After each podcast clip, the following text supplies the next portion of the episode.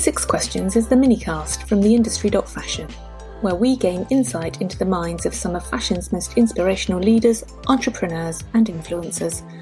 This little bit of Monday motivation is designed to get your week off to an inspired start. Today, we talk to Will King, founder of King of Shaves. Will is one of the UK's best known entrepreneurs, having taken on the giant's Gillette with his innovative shaving range and spearheading the movement in men's grooming in the early 90s. Here's six questions to take you inside his mind.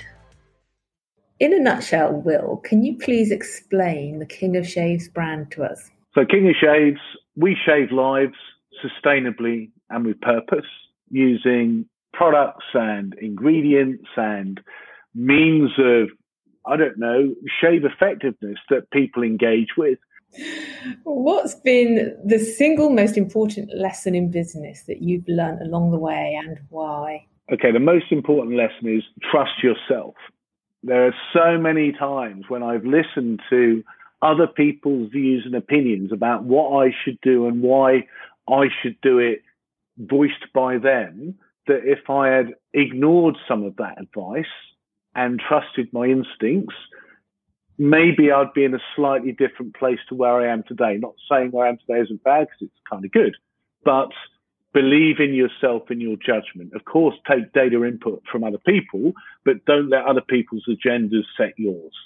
Who is the person, either in your industry or in business in general, that you most admire and why?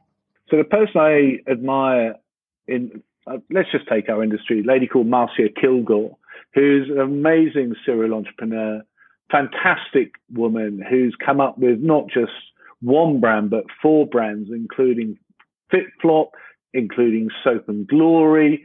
She was the inspiration and developed Bliss Labs back in the day, and more recently Beauty Pie, which is the membership method for selling cosmetics over the internet, where you pay wholesale prices and a membership fee rather than Lippy for 40 quid. I think hers is maybe 10.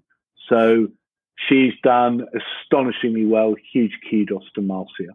When you look in your diary, your work diary at the start of the week, what are the things that you most look forward to doing? And what are the things that you least look forward to doing?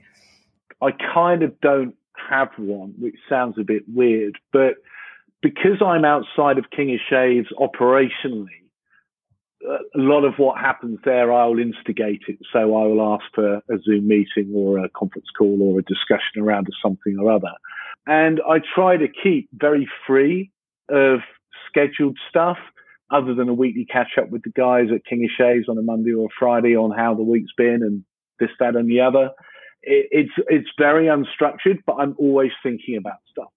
So a lot of things happens almost within a day of me thinking about it I'll put it into effect and get on with it. What would you say is the hardest thing about being an entrepreneur? The hardest thing about being an entrepreneur, I think it's pretty, it's lonely. Yeah. It's, it's, it's tough at the start because you're backing yourself and until you've proven yourself, not necessarily a lot of people really back or believe in you. Um, and that takes time and you've got to put the graft and the effort in on your own to build your reputation and other people therefore have a belief a, a belief in you. So it's therefore lonely. So I know a lot of people in the last three months will have been at home, not necessarily on their own, but not seeing their usual social circle.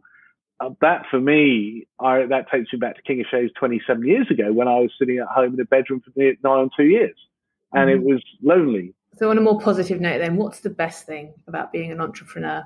The best thing, uh, it, it, it, you're in control of what you do and when you do it and who you do it with and how you do it. And if you want to do sunglasses like King of Shade Shugs, you can do those. Or if you want to reboot your brand out of plastic into metal, you can do that.